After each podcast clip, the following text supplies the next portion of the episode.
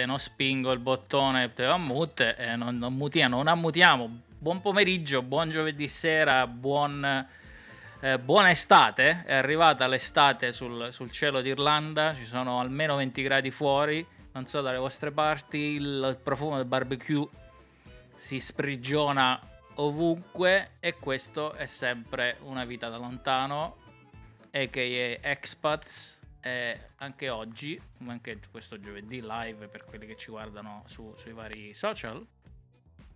Sì, Piero. Eh, a k a sarebbe a k a no, perché ero indeciso se era inglese o dialetto, però fai tu, cioè non ci sono problemi. a k a E quindi yeah, Xenon direbbe Xenon, come direbbe un altro expat di nostra conoscenza. Buon pomeriggio, benvenuti. E... Buona. Buon, buon, gene, buon generico per tutti quanti quelli che ci stanno seguendo in podcast anche eh, nel futuro, quindi questa è una, una cosa che rimane su internet per sempre, quindi dobbiamo imparare a fare dei saluti eh, che possano andare bene sempre. Eh, siamo come al solito con voi, avete appena sentito il solito inizio, diciamo così, con... con problemi tecnici di Raffaele, che è quello che eh, guarda il, il microfono da professionista con lo, lo schermino per l'antisputo, eh, quello che invece si aggiusta il, il cornetto della, della cuffia, anche il cornetto da, agita spesso da, da gamer, è eh, il nostro Piero. Io sono Emiliano Pilotti e abbiamo il nostro ospite che, come tutti noi, se ci state guardando nelle finestre eh, dello streaming video live, guardiamo tutti da una parte diversa e, e no no si vede si vede eh? si vede fagli fare il refresh. Eh, scusate, noi nel frattempo facciamo come abbiamo sempre fatto in radio, ci diciamo le cose, ci indichiamo. Allora, con noi quest'oggi abbiamo una, una particolare specie eh, di espatriato, un espatriato speciale, il gioco di parole, eh, perché in questo momento tu dove ti trovi? A casa. Sì, ma dove? A Teramo, a Teramo a casa. Ah. Ecco. Quindi allora, faccio l'espatriato a casa. L'espatriato a casa. Oggi saremo particolarmente rilassati come nella prima puntata perché, perché eh, insomma siamo tutti compaesani, siamo tutti amici e quindi fare, faremo una puntata leggera, però è interessante eh, far sapere i nostri ascoltatori perché ti abbiamo tornato. In questo momento sei a casa, ma in realtà la tua condizione normale è quella di espatriato, che poi è espatriato a sua volta temporaneamente dal, dal paese di espatrio. Non so se si è capito bene. Eh, Sicuramente le... no, però è bello per questo. le... Mi sono perso il primo espatriato. Eh. Allora, eh, presentati, così facciamo, facciamo, un po' di, facciamo un po' di chiarezza. Va bene, allora io sono Francesco Lombardi, eh... di Teramo, ovviamente da Teramo, e sono espro, espatriato, diciamo, in Portogallo, a, a Coimbra. Lavoro presso l'Università de, di Coimbra, però lavoro anche al, ai laboratori nazionali del Gran Sasso, quindi sto, faccio un po' la presenza fissa ai laboratori, Eh, perché siamo in fase di costruzione del nuovo esperimento sulla materia oscura. Poi questa la butto lì, di cui ci potrei dire tutto adesso, rivelandoci un grandissimo scoop, eh? Esatto, eh, che siamo bloccati anche per il lockdown, quindi stiamo fermi a... Ah, quindi non è colpa vostra, teoria del complotto, no, non è colpa del, degli scienziati. Non è colpa... Non è colpa del tunnel sotto l'Appennino che ha portato il... Vabbè, no, lasciamo stare. No, invece... Quello che arrivava, quello che arrivava in Svizzera, no? Eh, esatto. Costruito quello dalla, poi... dalla Gelmini, se non ricordo male. Eh, esatto. Esa- esattamente eh, quello. A proposito, ma eh... voi non vi sbagliate mai? Invece di uscire al Gran Sasso vi ritrovate a Lugano, tipo? A me una volta è capitato, sai. Hai visto? Quindi esiste, la Gelmini non aveva tutti i torti. No, no, no, scherzi. Allora, tu sei un ricercatore e quindi in quanto ricercatore eh, sei una persona eh, per sua natura ad alta mobilità internazionale, per esatto. partecipare a congressi, per andare a studiare all'estero, per eh, interfacciarsi con i colleghi e con altre università. Quindi sicuramente prima di fermarti, tra virgolette, e poi io non tanto fermo fermo non sei, eh, tra il Portogallo e, e l'Italia, eh, avrai fatto anche tu le tue brave esperienze precedenti. Sì, no, non tantissime in realtà, però diciamo quella più... Eh, che mi ha, ecco, mi ha proprio proiettato nel mondo, a tutti gli effetti, il mondo degli expat è stato quello in California, presso l'Università di, di San Diego, eh, dove sono stato per circa due anni e mezzo, eh, in cui diciamo ho avuto una bellissima eh, esperienza, dove ho trovato veramente quasi una seconda famiglia tra, tra gli amici che si sono fatti, tutti italiani tra parentesi, no, non, non tutti italiani, ma la maggior parte erano italiani. Poi questa è una cosa che possiamo anche parlare di, di questa cosa. E, per cui insomma, do, dopo due anni e mezzo lì, eh, a fine contratto, che era un postdoc, Eh, sono rientrato in Europa eh, con un contratto presso l'Università di Coimbra. A me stanno a suonare tutte le cose che ho mandato un po' di Allora, per, intanto per chi ci volesse eh, contattare, per chi volesse fare delle domande, eh, le chat su Twitch, su YouTube e su Facebook sono aperte, quindi eh, se avete delle domande, se avete curiosità da, da chiedere a Francesco o a noi per quanto riguarda la vita degli expat, fatele, così le, le mettiamo live. Ne approfitto intanto per salutare il, il nostro amico Emiliano Troiani, che ci guarda e, e ci saluta, più altri amici che ci stanno guardando su, sui vari social, e ovviamente ah, l'invito, l'invito è quello di cliccare sul like, eh, iscrivervi al canale YouTube e soprattutto iscrivervi ai vari podcast sulle varie piattaforme, così da poter sentire la puntata che stiamo eh, registrando e trasmettendo live con Francesco, ma anche tutte le altre puntate precedenti. Vai Francesco. Ok. Oh, per, per, tornare, per tornare appunto alla, all'inizio, come è maturata la tua decisione di eh, espatriare e di eh, appunto firmare un contratto di una durata consistente, fondamentalmente dall'altra parte del mondo, perché non è che eh, ci metti tre ore per andare e tornare dalla California? Decisamente no. Beh, diciamo che vabbè, eh, all'epoca ero assegnista di ricerca eh, qui in Italia, che è un po' la gavetta che fanno tutti i ricercatori italiani, almeno uno se lo beccano di assegno di ricerca, eh, presso i laboratori del Gran Sasso.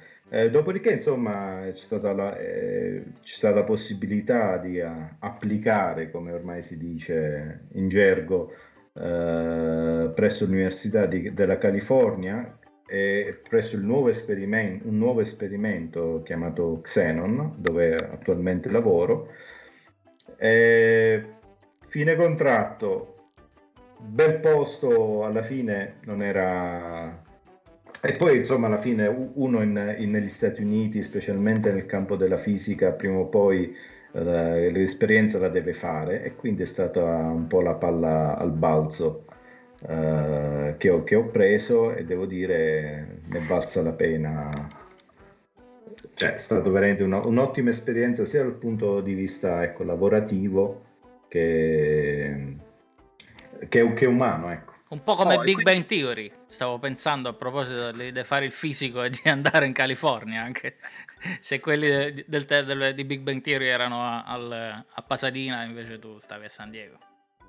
Esattamente, in realtà a San Diego ci vanno molti biologi, e comunque nel campo medico hanno proprio il loro... Uh, harem lì sono, sono tutti concentrati lì, le principali aziende del biotech.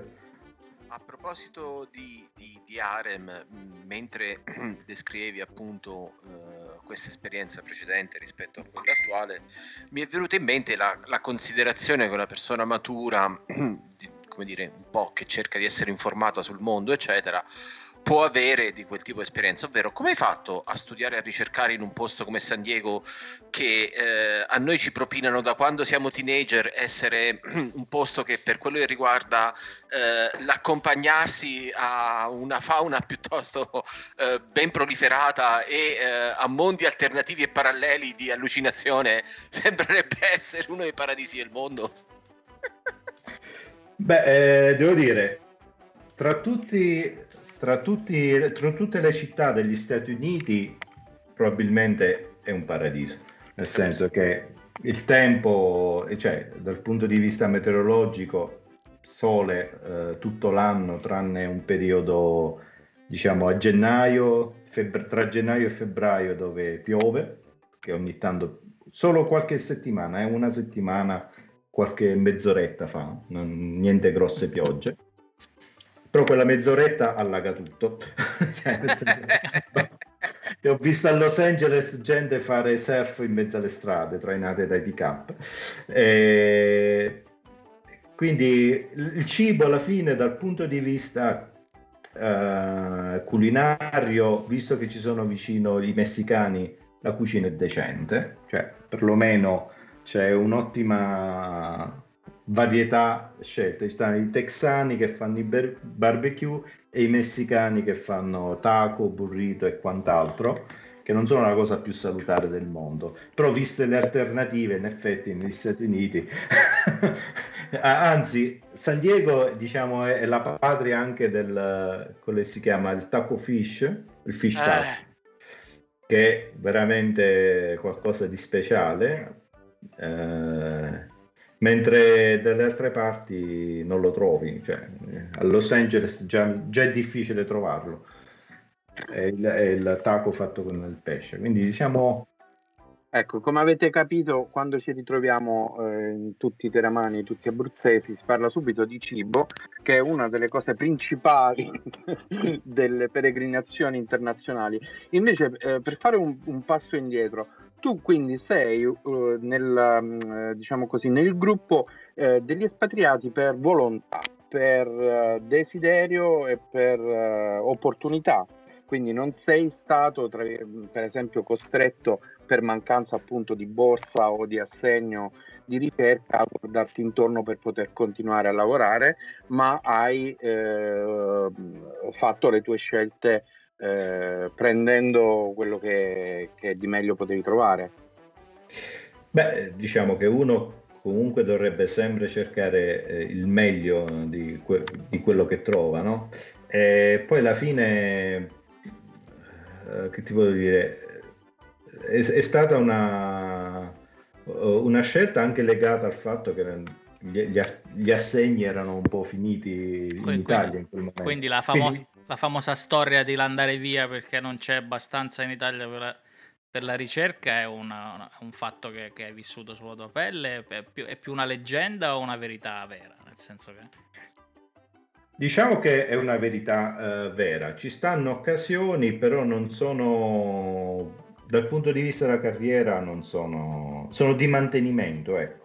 Ci sono contratti, contrattini che ti portano avanti per di sei mesi, di un anno, eccetera, eccetera. Quando va bene trovi qualcuno di un paio di anni, però comunque finiti i trentasei mesi del, del tempo massimo, dopodiché ti devono assumere, è capace che non trovi più niente, o comunque è difficile che ti rifanno contratti eh, per, perché poi ti devono assumere, non ci sono, e spesso all'epoca non c'erano i soldi. All'epoca stiamo parlando del duemilaquindici, quando sono partito eh, per San Diego. Eh, diciamo negli Stati Uniti eh, pure de, de, di contratti ce ne, ne escono pure tantissimi. Poi certo uno a un certo punto, specialmente alla mia giovane età di quaranta anni, eh, eh, pensare che eri il fratello piccolo noi, di Michele, quindi... quindi ecco sei più giovane. Esatto, che... esatto. E- ero il più giovane. E quindi a un certo punto il passaggio successivo dal contratto di postdoc, cioè un, alla fine è un contratto di un assegno di ricerca pure quello, anche se più sostanzioso, uno deve cercare di puntare a qualcosa di più stabilizzante, ecco. Al momento c'è questo di, di, di, di Coimbra, questo assegno di Coimbra che insomma sembra con buone... No, ma... Co- come è maturata la tua scelta di ritornare da questo eh, lato? Beh, sì, diciamo che anche vic- vicissitudini familiari che nel frattempo sono accorse, quindi insomma eh, ho dovuto anche un po' fare una scelta. Poi in realtà negli Stati Uniti sì, è bello e tutto, ma decidere di viverci è un'altra, è un'altra storia, diciamo. Non mi attira tanto l'idea di, di passare lì, cioè buoni, buoni stipendi assolutamente rispetto a quelli europei, che poi comparate alla vita non so fino a, a che punto, però perché puoi permettere qualcosa di più, ecco. Perché poi c'è, c'è, c'è sempre il no, un pochino di Di, da chiarire che gli, i nostri stipendi, adesso parliamo di, del mio, quello di Piero, sono più alti rispetto alla, alla media, penso, rispetto alla media... Fai il mio commercialista? No. Eh, lo so, stai, stai divulgando informazioni. Non divulgo informazioni. Rispetto ah, alla media, se, se facessimo lo stesso lavoro in Italia probabilmente guadagneremmo molto molto meno.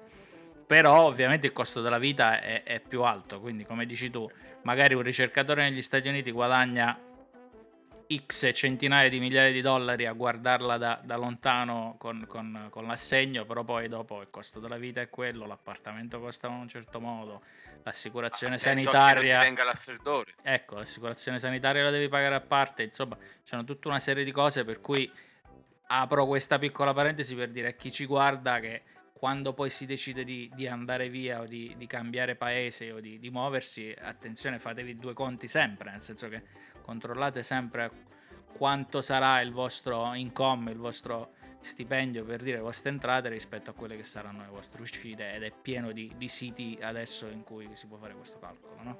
Sì, sì, soprattutto perché eh, poi vi troverete a, di fronte a situazioni, come è capitato praticamente a ognuno di noi, in cui la bottiglia d'acqua costa meno di quella di birra e comunque quella di birra costa di più che in Italia, per cui eh, come dire, i, i dindi tendono a uscire con la stessa velocità con cui tendono a entrare, se non a volte raddoppiando. Ma soprattutto la mia idea romantica di bere l'acqua del rubinetto scordata, ah. perché a San Diego era, sembrava di bere l'acqua della fogna, e non, e non sto esagerando. Ma non so dalle parti vostre com'è la situazione, ma San Diego sembra veramente acqua di fogna. Adesso... A meno che, a meno che non la faci depurare, allora a quel punto cambia un po' il sapore con i filtri, c'è cioè il business dei filtri dell'acqua, no? Eh, ti posso dire per esempio che a Monterrey ero fortunato perché avevo le montagne all'intorno, per cui l'acqua era più che accettabile, però era pesante, era molto pesante, cioè era proprio calcarea. Era piuttosto calcarea e, e a volte lo sentivi anche solo nella doccia, non tanto a berlo. Poi sì, per sì. me che ero appunto disabituato a, assolutamente a comprare le bottiglie d'acqua, e, e, e era un esercizio mentale ogni volta che c'era da fare la spesa. Sì, infatti andavi avanti con i tanconi da, da cinque litri, anzi da, dal gallone. Dal gallone! Il gallone, è vero. Il gallone. Il gallone, quant'è un gallone? Allora, sarà un paio di litri? No, no. sono quasi quattro litri. Sono quasi quattro litri, ok. Sì. Ma la misura è stata cambiata di recente, lo leggevo su, su, su Wikipedia. Lo sapevate? Sapevatelo. Sapevatelo. Eh, Sapevatelo. Perché una volta era poco più di cinque litri. Adesso invece, se non mi ricordo male, è tre, tre, quattro. O i quattro e qualcosa. Sì, sì, tre, tre, sì. Poco oh, allora... Potremmo fare un piccolo eh, segmento dedicato alle differenze tra eh, i luoghi dove c'è il sistema metrico decimale e quello dove non c'è, quelli dove, però dove c'è, c'è quello imperiale, gli Stati Uniti o il Regno Unito. Ma penso e... che siamo rimasti soltanto gli Stati esatto. Uniti. Esatto. Eh, eh, eh. Col gallone sì, però per il resto c'è tutto anche qui. Eh, però tu, in quanto scienziato, per esempio, come questa, questa differenza di unità di misura, diciamo che mh, ti, av- ti avrà messo meno in difficoltà che eh, a tutti gli altri, visto che vivi in un lavoro fatto di misure e certo. Quindi basta far scattare la mente con le nuove unità e poi tutto si adatta, insomma. Oppure Beh, ti, sei stato messo in difficoltà con... Uh, Con l'unità con la... di misure. Beh, in realtà sì. Sono stato io a mettere in difficoltà gli altri con le misure, perché tutti mi parlavano in galloni, in uh, i pollici, in uh, miglia. Dicevo, che vuol dire? Spiegatemi, perché sono europeo, io uso il sistema metrico internazionale, quindi usate quello. La cosa divertente era che gli, siccome nel laboratorio in cui lavoravo c'erano anche studenti cinesi, San Diego è piena di cinesi, penso l'ottanta per cento sono cinesi o comunque asiatici, eh, e c'erano i ragazzi che venivano al laboratorio, prendevano le misure in pollice, indice, e ho detto, ma che è sta roba? Che, a, che, che significa? Ho detto, stai a fare fisica, la fisica usa il sistema internazionale, sei cinese, pure tu usi il sistema internazionale, perché devi usare il Eh, guarda, donne e buoi, eh, uno si adatta alle situazioni. Invece eh. sì, riportato alla vita eh, quotidiana qui in Irlanda, invece in teoria non si dovrebbe usare il sistema imperiale, perché ovviamente con tutte le, le relative vicissitudini eh, che, che la Repubblica ha avuto, ma si continua a misurare in, in pollici e, e si continua a misurare in pound, quindi quando... È, è stones, quindi quando io eh, e mia moglie co- facciamo la conversazione quanto pesa e lei mi spara una roba tipo one stone e qualcosa e io dico ma com'è, quindi andiamo avanti ancora con col convertitore, no? Col, con la calcolatrice, anche la, l'altezza foot eh, e incis sì. Che io anche lì quanti centimetri sono, quindi soprattutto con, e con tutti. E poi la cosa che, che, che è capitata a tutti, che ne so, devo andare da Cork a Dublino. Allora, quanto è distante Cork da Dublino? E la risposta non è mai in chilometri, è in ore di macchina. Quindi non ti ecco, dicono mai. Eh, qua, ecco, qua... chi la fa l'aspetti, questo è, è un ricordo.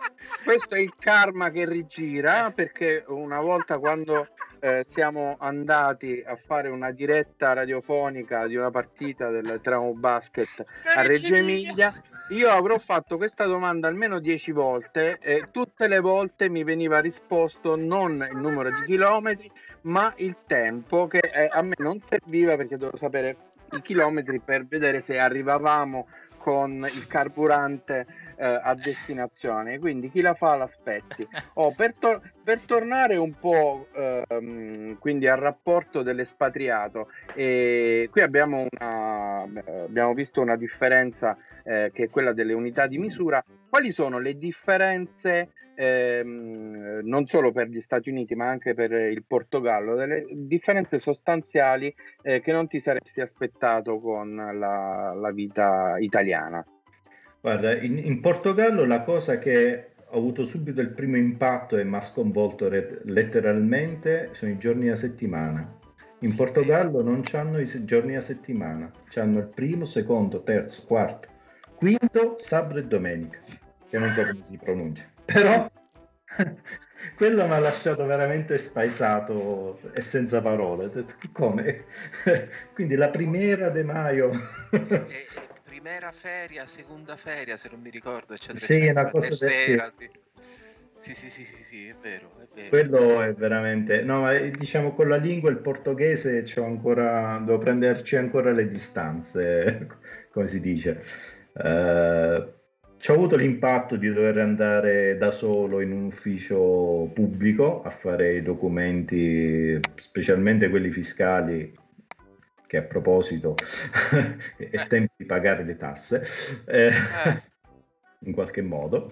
E, e devo dire, inaspettatamente gli, gli operatori allo sportello, c'era qualcuno che parlava eh, in inglese, ma i portoghesi sono come noi italiani, cioè parlano solo la loro lingua fondamentalmente, e quindi a parlare con eh, gli impiegati che parlavano in portoghese, inaspettatamente c'è stato un po', diciamo, ho capito più o meno quello che mi stavano a dire, non le singole parole, però il senso, diciamo, a senso sono riuscito ad andare molto bene eh, a capire cosa dovevo firmare e cosa no. Eh, anche lì secondo, secondo me la, la lingua, adesso lo chiedo a tutti ma anche a chi ci ascolta adesso, se mh, abituati a parlare una seconda lingua, anche tutte le altre poi che, che ci capita di, di, di parlare o di sentire per un periodo di tempo vengono più facili rispetto a quando vivevamo e parlavamo solo italiano, no? Forse eh, Piero ha, ca- ha cambiato nazione, ha parlato in spagnolo, insomma un bel po', eh, Emiliano è venuto qui un sacco di volte, l'inglese lo ha, l'ho imparato, ma io ho notato per esempio vivendo con una persona francese, non avendo mai studiato il francese, a un certo punto capivo le conversazioni, così come, come altre situazioni in cui magari siamo andati in Grecia dopo anni che, che sono stato in Irlanda, e, e un sacco di parole venivano di più, forse perché la mente si abitua a, a capire diverse lingue, per quello ti dico forse c'è questo switch anche in portoghese che magari tu hai potuto fare.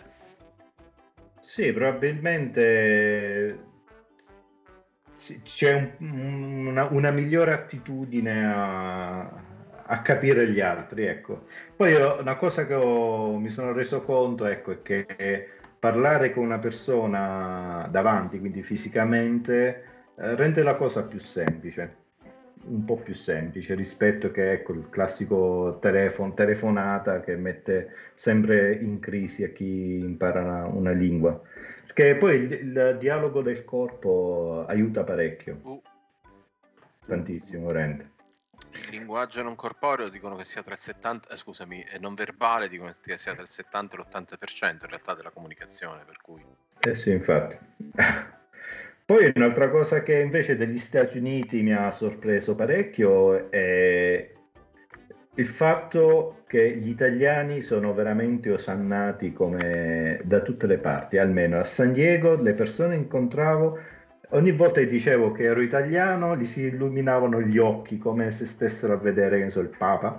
Poi ovviamente le persone che ho incontrato io magari non è così ovunque eh, con tutte le persone, però c'ho se- ho sempre trovato una bella predisposizione. Poi i primi tempi che stavo a San Diego sono andato a vivere fittando uh, ca- uh, camere dentro appartamenti, dentro case già abitate, quindi magari incontravo, stato pure a casa di, una, di un ragazzo con i figli che affittava una, una casa, e, insomma è stato entusiasta entusiasta a vedere che, che, a sapere che ero italiano. E anche il fratello, che poi a un certo punto è arrivato, eh, era musicista e ci siamo messi a suonare tutti e due la chitarra in salotto, così.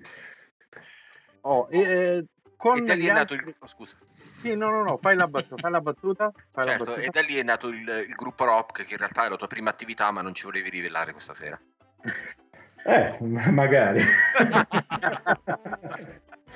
In realtà sì, eh, devo dire, a San Diego ho ripreso in mano la chitarra, eh, addirittura sono andato a fare la pri- una prima una serata In, in, in un pub dove c'era una cosa bellissima che in Italia purtroppo non esiste, che è l'open mic.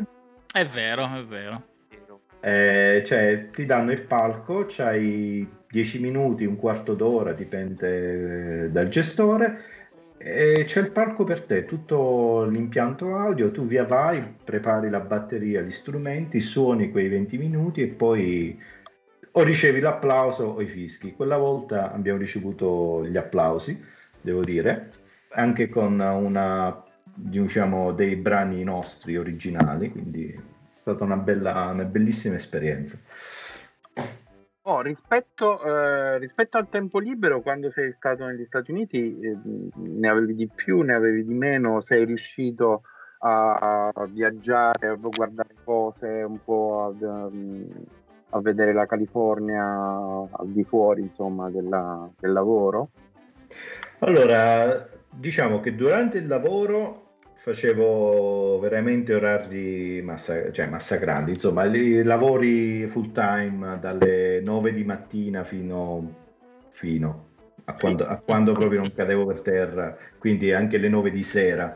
La cosa brutta è che se per caso uscivi dopo le otto dall'ufficio, come in Italia è normale, eh, i ristoranti tutti chiusi, quindi non mangi fondamentalmente, se non, per fortuna dietro casa mia c'era eh, il cosiddetto kebabaro me- messicano che faceva i tacos e quindi quello ogni tanto mi ha salvato la vita.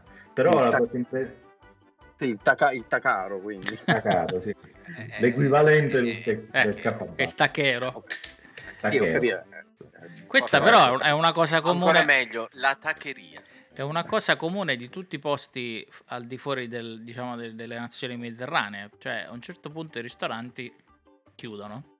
Quindi, alle nove e mezza è chiusa la cucina. Quindi, per quindi. fortuna che adesso c'è questa cultura dello street food, per cui anche i posti che prima erano delle bettole malfamate che facevano cose tipo il kebab o tipo i tacos sono, eh, sono migliorati tanto, quindi comunque uno magari ci va anche a cena, ma se no effettivamente la, la vita di, de, delle capitali al di fuori di quelle mediterranee dal punto di vista della ristorazione finisce alle, alle dieci quando ti va bene, perché poi se no... Certo. Tu sai che eh, basterebbe una sola mia parola e saresti in cima alla lista delle persone da depennare dal mondo, di almeno seicentocinquanta quasi parenti miei messicani che ho conosciuto qualche tempo fa. Sì. Perché? Perché in Messico invece... Per, perché, perché è definito bettola malfamata il posto dove si fanno i tacos. No, che erano una betta... eh, era, erano. Eh, erano, eh sì sì. Eh, allora, Ma eh... poi glielo spieghi di persona, non ti preoccupare. Allora... Eh, parlando con gli espatriati, quindi parlando anche dei paesi in cui gli espatriati espatriano, eh, c'è eh, il rischio eh, praticamente certo eh, di offendere intere nazioni. Cioè eh, più gli espatriati hanno viaggiato e più il numero di nazioni aumenta, quindi con Piero per esempio raggiungiamo almeno il mezzo miliardo di, di persone da offendere potendo, eh, potendo parlare. Invece eh, una particolarità di Francesco rispetto ai nostri altri ospiti eh, sarà sicuramente il concetto di casa, perché tu, non essendo un espatriato fatto e finito che si è trasferito in un paese e sta metà messo su casa, magari eh, messo su famiglia, e tu sei ancora in fase viaggiante, per cui sicuramente il tuo concetto di casa è, è, no, è magari è ancora più radicato qui, qui alla casa originale. Beh, devo dire la verità, sì, più che altro Teramo, le montagne teramane in quel periodo mi sono mancate parecchio, anche se diciamo la California ha avuto modo, ecco, un po' di girarla eccetera eccetera. A San Diego ho trovato una casa, eh, poi alla fine sono andato a vivere in casa con altri ricercatori del, dell'università, italiani e abruzzesi, a parte uno che era... Cioè, no, più che altro c'era una ragazza di Chieti e un ragazzo di San Benedetto del Tronto, quindi diciamo più o meno confine.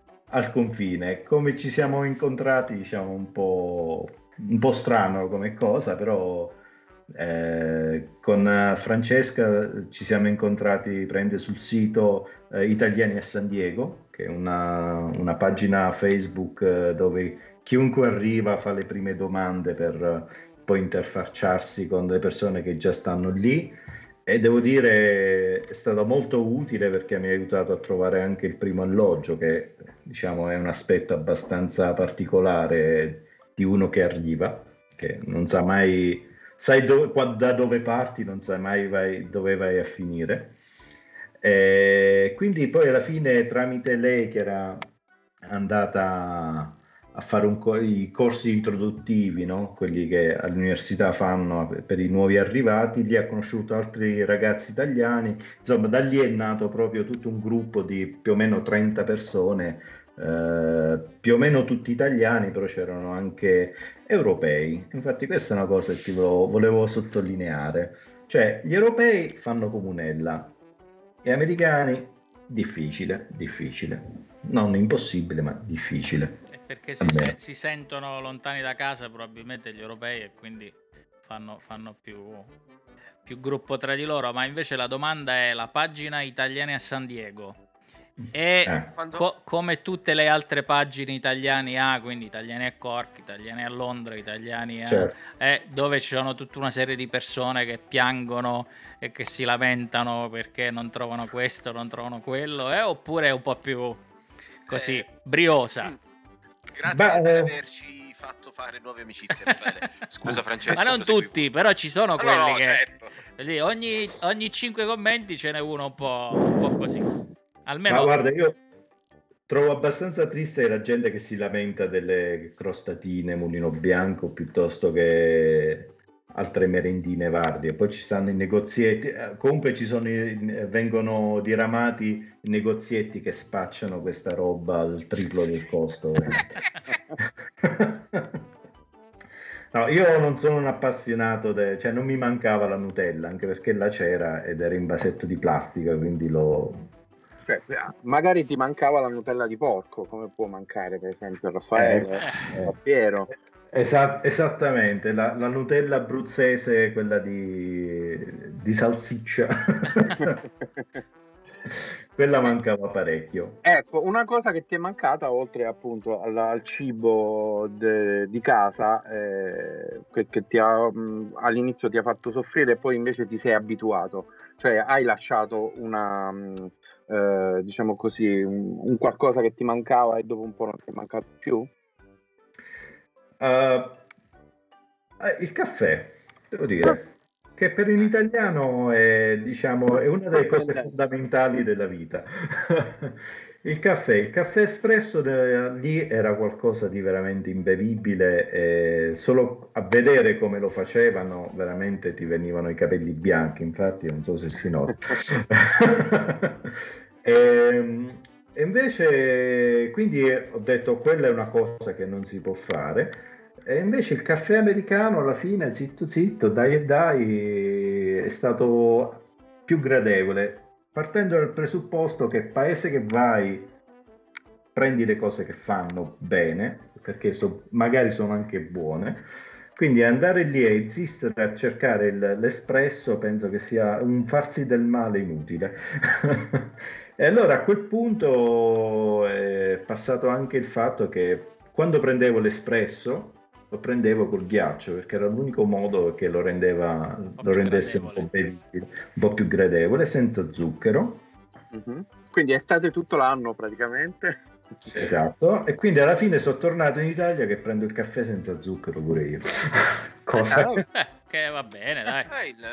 Eh, sì, salutare sì. Anche, sì.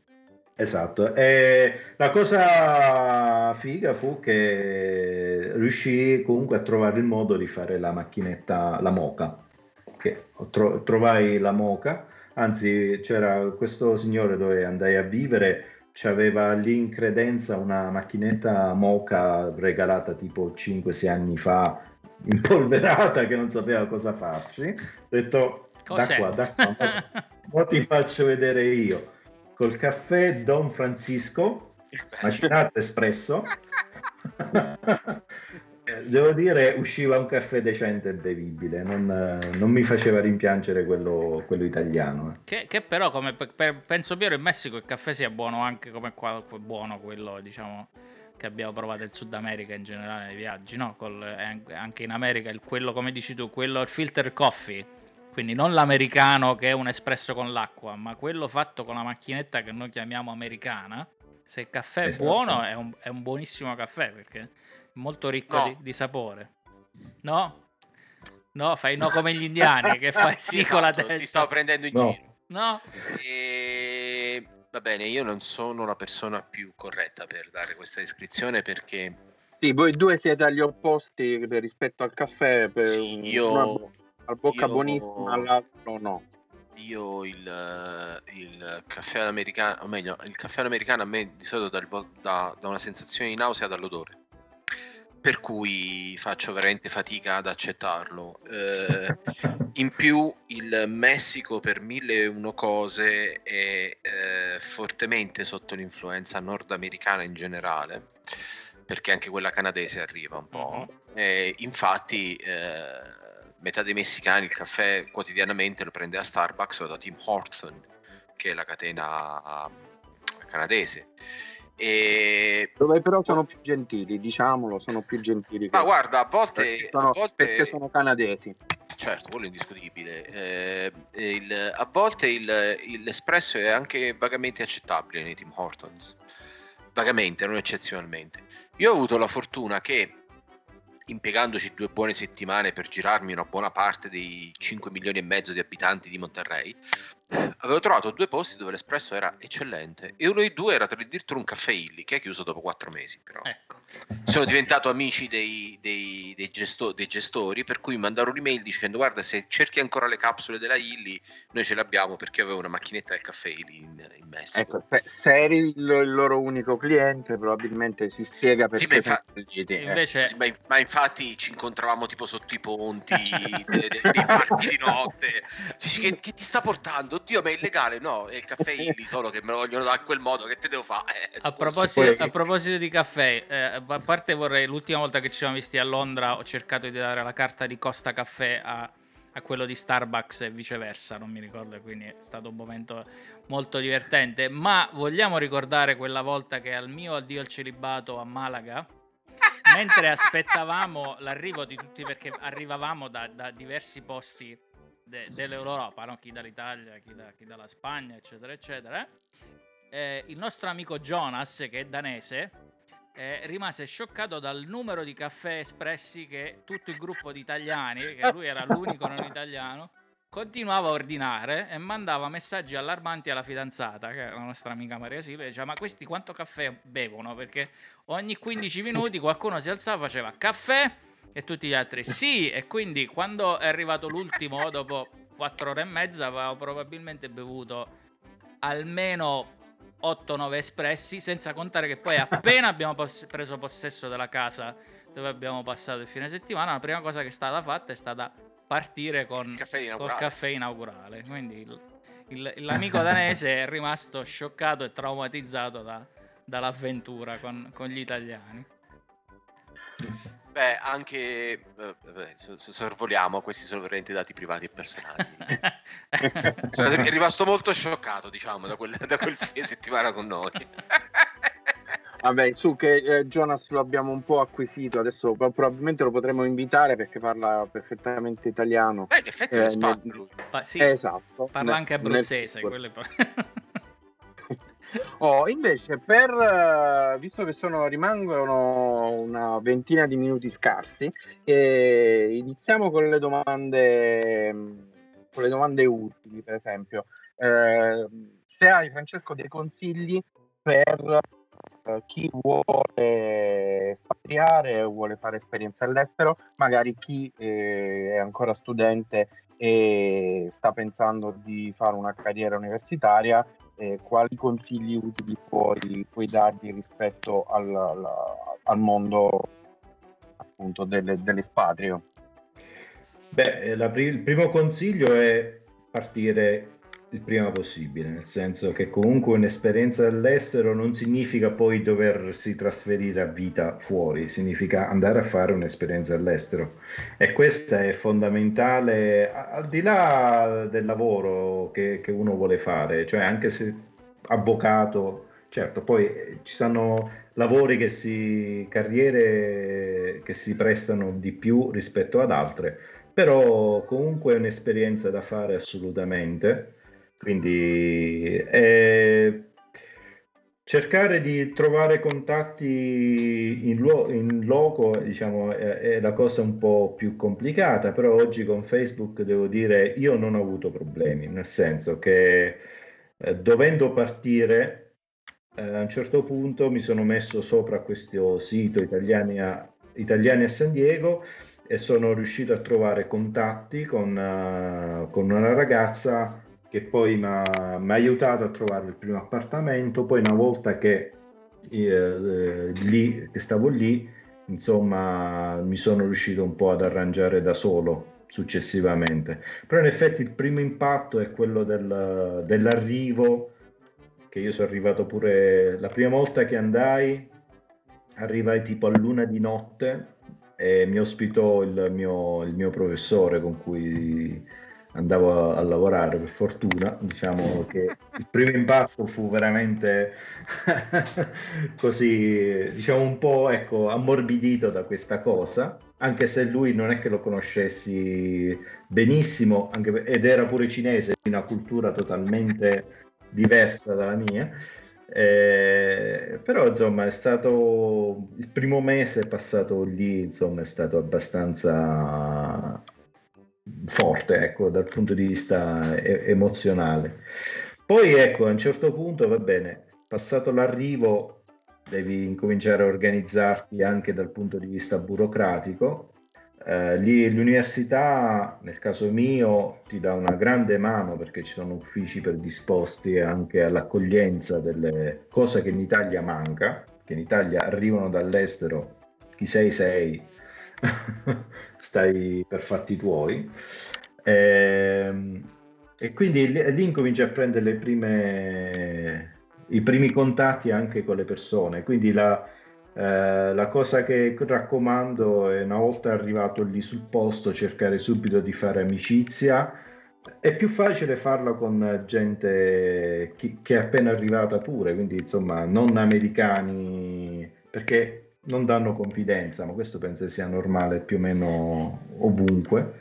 Però invece con chi ha nelle stu- nella, sulla tua stessa barca, quindi appena arrivato, è più facile eh, parlare, Eh, condividere anche le esperienze, le, le problematiche, quindi diciamo è una cosa molto utile fare quella cosa lì. E, e poi insomma cercare, ecco, di, di di ragionare bene su quello che vai lì a fare, insomma mm. quelle, eh, quelle, quello è importante. Scusate, il muggito mi è uscito in automatico, però pensavo, in realtà volevo semplicemente sottolineare un passaggio che io ritengo, che, che concordo nel ritenere cruciale per la buona riuscita di un'avventura fuori dai confini patri, ecco. Eh, avrei una domanda triste che in realtà non abbiamo tra l'elenco. Sì. E... Che? Ed è eh, anche in considerazione, come dire, del livello insomma abbastanza elevato di, almeno dal punto di vista eh, conoscitivo, del, de, di conoscenza del lavoro che andavi a affrontare, eh, ci sono stati dei paradigmi, ci sono state delle barriere che hai dovuto rompere per il fatto di essere di provenienza, insomma di essere italiano di provenienza? Ma no, perché come ti dicevo, eh... diciamo, la, il fatto di presentarmi come italiano eh, nelle persone ha sempre, almeno l'impressione che ho avuto io, acceso qualche entusiasmo, nel senso che almeno lì a San Diego eh, sono tutti molto appassionati de, dell'Italia. Uh-huh. E quindi il desiderio per tutti è quello di andare a fare il viaggio eh, in Italia, più che in Europa, in Italia. Ci sono tantissimi ristoranti italiani, poi lasciamo perdere un po'. No, qualcuno buono, devo dire, qualcuno ne valeva la pena. E quindi insomma, alla fine la stessa cosa non è, per esempio, nei confronti dei messicani. I messicani lì sono, non sono visti molto, molto bene. E poi mi diceva un amico mio a messicano, Uh, che poi in particolare c'è molto razzismo tra i messicani stessi, specialmente sì, tra i bianchi e i brown, quelli detti brown, quindi insomma è, è uguale dappertutto. Anche in Svizzera c'erano gli svizzeri che facevano i razzisti per quelli degli italiani, e gli svizzeri del, del nord che c'erano razzisti nei confronti di quelli del Ticino, quindi è, è, è sempre così, no? Sì, sì, c'è sempre qualcuno sotto di te da discriminare. Oh. Eh, quindi diciamo la mia esperienza è stata positiva. Eh, poi con gli americani in particolare, devo dire, loro, beh, almeno, ogni, allora, premetto che ogni città negli Stati Uniti è diversa. Tipo, mi hanno detto che tipo a Chicago, a New York, proprio, te stiamo lì per strada, manco si girano, nel senso c'è molto distacco. A uh, San Diego sono un po' più caldi, però ovviamente non hanno quella, uh, quel rapporto che abbiamo noi sud europei, diciamo latini, ecco. Quindi diciamo è un po' più, sono un po' più freddi, ecco, sono forse un, un po' più anglosassoni da questo punto di vista. Uh, finché si è sul lavoro c'è un buon rapporto, non ti dicono mai stai facendo una cazzata, a differenza di noi italiani, eh, però dopo magari lo vanno a dire al capo invece che dirtelo in faccia, sì.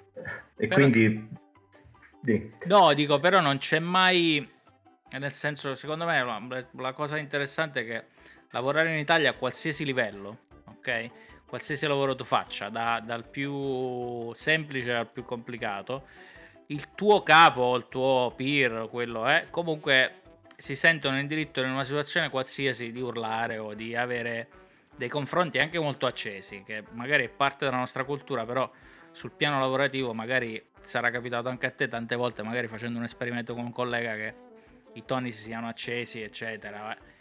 In una situazione lavorativa diversa da quella, hai notato anche tu che non c'è mai lo scontro diretto, ma almeno in pubblico non c'è mai eh, una litigata, c'è sempre quello che ti dice vabbè andiamoci a fare una, pa- una chiacchierata in un'altra stanza, magari si chiude la porta e non c'è mai questa mancanza di rispetto tra virgolette, no? Poi magari la cazziata arriva, sì. Però... No, infatti, eh, sì, in effetti non, non mi è mai capitato di trovare, vedere sfuriate come magari è capitato da altre parti, specialmente in ambienti universitari poi non sono... sono piuttosto frequenti queste cose, almeno in Italia. Eh, sì, infatti... Diciamo la comunicazione è molto formale su, su, sul luogo di lavoro, specialmente con, tra superiori e sottoposti, eh, e questo forse da una parte eh, è buono perché mantiene una, un, un, un ambiente, ecco, sereno da, da un certo punto di vista, però dall'altra parte magari è meno coinvolgente a livello emotivo, quindi magari si crea questo distacco che magari non ti fa entrare, diciamo, dentro la parte in maniera completa, ecco, non ti fa partecipare appieno eh, la situazione de, de, di un laboratorio che, o qualcos'altro. Ti Infatti, senti proprio... come col, col freno a mano tirato in una situazione in cui non, eh, non riesci, da... o fatichi. Sì, diciamo che c'è un po' di stacco, quindi magari può capitare che la cosa non ti interessi, ma come va va, alla fine è un lavoro, cioè, dei cavoli, cioè non la prendi come una cosa personale, capito? Allora, beh, almeno questo è un po' la, la cosa, l'impressione che ho avuto, che ho avuto io. Però insomma... Eh, Se, se vedi là poi lavorare i cinesi, eh, comunque anche gli americani in generale, adesso sono tutti cuffia, tastiera, così. Se gli chiedi qualcosa, manco se gira. Vabbè. eh, no, eh. eh sì, eh sì, però ta, ta, anche, poi ti abitui anche tu a lavorare a cuffia e tastiera, eh. Dritto. Poi vedi che è una cosa, che è una cosa positiva, perché... Se non fosse per l'aria condizionata a tutta, tutti, d'estate e d'inverno, sempre con la felpa. È vero. Va bene, allora... Sette eh, minuti larghi. Sette, sette minuti larghi, eh, non so se ce la facciamo a fare i saluti, perché noi siamo notoriamente lenti nel fare i saluti. Io eh, stavo pensando, stavo considerando questo, che... Eh, diciamo così, il tuo eh, allontanarti dall'Italia, andare all'estero, eh, cambiare lavoro, comunque cambiare università dove lavori, un paese o un altro, alla fine comunque diciamo che tutto ruota attorno al laboratorio del Gran Sasso, perché uno ce n'è, e oltre a essere qui vicino a, a, alla tua città natale, la nostra città natale, eh, casa nostra, eh, è anche unico dal punto di vista scientifico, quindi eh, bene o male tu puoi andare dappertutto, ma c'è questo unicum che ti terrà sempre collegato eh, sì, a questa terra. Che la cosa è anche un po' cercata e voluta. No, no, eh, ci mancherebbe. Nel senso che il laboratorio più grande del mondo non è che ce l'hanno tutti eh, di fisica nucleare, insomma. Di astrofisica nucleare, veramente. No, perché uno parla di fisica nucleare subito pensa ai reattori e alle centrali. Lì non c'è niente di radioattivo, se non la nuda terra, come si dice. Ah sì? E quindi tutta l'acqua inquinata, il coronavirus e il eh, non lo so, ditemene una. Stanno, cinque G. Stanno testando il cinque G là sotto. Sai, l'hanno, l'hanno, esatto. Non l'hanno. Non che non ci volevano fare accendere manco un wifi lì sotto. Lo hanno, lo, hanno, lo hanno chiaramente fatto in Svizzera eh, sotto ordine dei cinesi e poi l'hanno portato col, attraverso il tunnel, per quello non si è visto. Esatto. So, loro non lo hanno fatto, hanno solo ricevuto, poveri, sono vittime anche loro. Oh, e poi ci sarebbe anche da dire che questo laboratorio nessuno l'ha mai visto, io possiamo anche dubitare della sua esistenza, ecco. C'è solo un ingresso, una porta, dietro è vuoto, non c'è, c'è, c'è ancora la roccia. Eh, cioè, chissà dove sta questo laboratorio, chissà dove l'hanno fatto in Calabria in realtà. Eh, no, no invece c'è un bellissimo okay. film sul eh, credo sia Valerio Mastandrea, ma non, non ne sono sicuro, adesso lo cerco. Me... Orizzonte degli Eventi. Sì, che parla di, di, di, con di, Valerio Mastandrea, di questo ricercatore che, che lavora nei laboratori del Gran Sasso. Poi dopo la storia è completamente diversa, però Ci, ci sono dei pezzi sì, in cui si vede il laboratorio, no? Il pastore, penso che sia una... mi sono venuti in mente mi sono effettivamente venuti in mente due battute idiote che non posso non farvi, cioè la prima è che secondo me il laboratorio del Gran Sasso lì non c'erna, e la seconda è che tu collabori con la, l'università di Coimbra, che notoriamente eh, da quando siamo piccoli sappiamo è anche in provincia di Asevedo. Scusate, le ho dette, adesso mi vergogno per almeno venti secondi. L'ultima, l'ultima mi sfugge. Sì. È cre- cre- Due, bisogna, eh, essere eh, eh, un, bisogna essere assolutamente eh, eh, malati dei film di Bud Spencer e Terence Hill, perché eh, in Non c'è due senza quattro sono i cugini Coimbra e Asevedo, e ogni volta che qualcuno dice ah eccoli sono arrivati finalmente i cugini Coimbra, uno dei due si gira e fa io Asevedo. Adesso per buttarla in vacca, allora c'era anche la canzone di Francesco Salvi che si chiama Coimbra Portogallo, Coimbra Portogallo che, che Francesco non ricorda perché è un pochino più piccolo di noi, ma che noi ricordiamo, ricordiamo benissimo. E per fortuna direi pure, visto il soggetto. Comunque il film, il, il film è, sì, come hai detto tu, L'Orizzonte degli Eventi è del duemilacinque, è con, con Valerio Mastandrea, quindi guardatelo che magari, ecco, come abbiamo detto la trama non, non parla di un... Eh, prego. Nel film c'è pure l'esperimento a cui lavora che ricorda tanto Borexino, dove, con cui ho lavorato eh, cinque sei anni più o meno, sempre oh. lì sotto. Bene, bene, bene. Okay. Bene, allora, quindi abbiamo, abbiamo già utilizzato quattro dei nostri sette minuti larghi di saluti, per cui ne rimangono tre. Eh, noi eh, ti facciamo i saluti, ti ringraziamo per essere stato con noi, eh, una puntata come al solito piacevolissima, eh, anche eh, grazie al nostro ospite. Eh, ci hai fatto vedere un, diciamo, un, un aspetto particolare appunto dell'espatriamento diverso, quello di tuo personale, non penso che ci saranno tanti altri come te, per cui ognuno vive questa cosa effettivamente in una maniera diversa eh, dagli altri, per esperienze, per situazioni, anche per volontà e per carattere. Eh, molto interessante la, eh, ti ringraziamo di essere stato con noi e ti salutiamo, quindi eh, ti diamo appuntamento magari a, fra qualche eh, fra qualche mese, fra qualche tempo, se ti dovessi spostare, oppure quando ritorni a Coimbra ci facciamo un collegamento dal, dal, dal, dal, dal luogo, così per ufficializzare Il, il tuo stato di espatriato. E tu eh, infatti farai... è un po' un casino mo, questo periodo ritor- dovrei ritornare a breve, brevissimo, ma mi sa che prima di luglio non mi fanno muovere. Ah, se no c'è il tunnel, no? Puoi prendere... Ah, certo, da, dalla Svizzera poi in Portogallo un attimo. Giri a sinistra, come si sa. Senti, sia ben chiaro che nel momento in cui faremo nel caso il, il collegamento da, dal, dal Portogallo, come minimo dovremo stare una francesigna per farci credere che, che sei lì, come e, minimo. Eh. E anche il maiale con sì, le cozze, che è un'altra cosa tipica del Portogallo. Ah. Ah, que- questa me manca, aspetta, wait. Questa me la devo, ver- questa me la devo scrivere. Segnalo, poi Segna. Quando torni provi. Diciamo, vi posso invitare con qualche pastis de nata, ecco.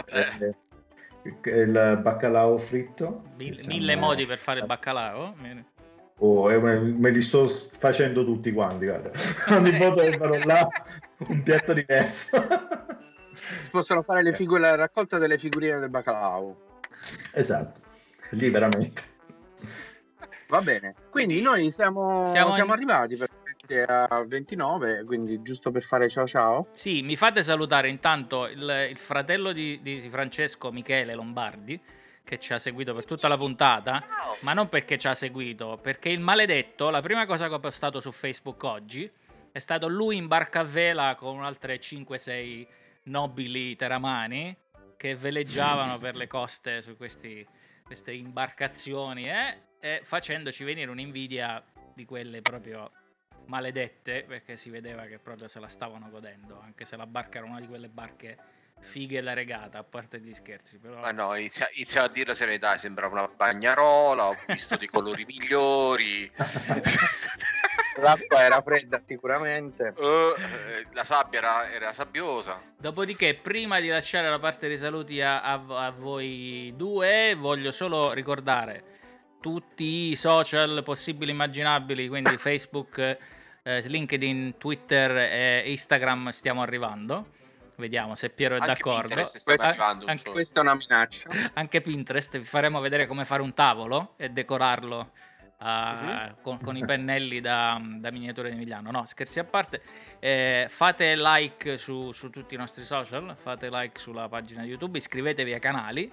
E soprattutto ascoltate i podcast e iscrivetevi ai podcast, perché più siamo meglio eh, riusciamo, meglio se meglio, eh. meglio ci riusciamo, e soprattutto la nostra pagina Facebook nel, nelle nostre intenzioni deve diventare un, una piattaforma, un contenitore nel quale raccontarsi eh, tutte le, le nostre esperienze e magari fa, fa, dare una mano a chi va e a chi viene e che, e... Io sono anche leggermente più cinico. Per me va bene anche se diventa un'arena tra gladiatori, basta che ci sia spettacolo. I famosi ecco, galli, se facciamo... esatto, i galli, Tyson e tutti eh, se avete colleghi, video ecco. di galli che fanno la lotta vintage, non li vogliamo nuovi, cioè roba di vent'anni fa, postateli. Sì, però fate anche del, del video editing e mettete alla fine la menzogna che nessun gallo è stato maltrattato in eh. quel caso, per favore, perché sennò mi vengo senza di colpa. Beh, sì, poi i galli si, si maltrattano fra, fra di loro. Allora, eh, un saluto da eh, Raffaele Labrozzi, Emiliano Pilotti e eh, Piero Carlucci. Ringraziamo Francesco Lombardi. Eh, vi diamo l'appuntamento in tutti i posti, in tutti i luoghi, su tutta l'internet, perché praticamente eh, quando ci allarghiamo, ci allarghiamo, cercate, quindi certo. raggiungeremo qualunque. Eh, dite a tutti i vostri amici, segnalategli che i, tutti i podcast precedenti, così come eh, i video delle dirette, sono su YouTube eh, ancora e rimarranno lì per sempre, perché questo è l'internet, cioè per sempre. E per cui vi salutiamo e vi diamo appuntamento in diretta giovedì prossimo, sempre alla stessa ora, e non facciamo le storie dell'ora di, di italiana, dell'ora di qua, dell'ora eh, della Nuova Zelanda, eccetera eccetera. I S T e C E S T. E C E T invece qual è? Quello di, lo... Quello invernale, quando si torna all'ora legale. Allora, la prossima, ecco, compito va. Per la prossima settimana apriremo con la lista di tutti i fusi orari, quindi tutte le, le, le, le C E T, C E S T, C S T, P S T, eccetera, eccetera. No, no, il compito per la prossima settimana è trovare una formula universale per evitare di fare tutte queste cose qui che stiamo facendo adesso, di urlare nel manico. Va U T C. Bene. U T C. E su questo possiamo chiudere, grazie. Ci vediamo ciao. La prossima settimana, ciao.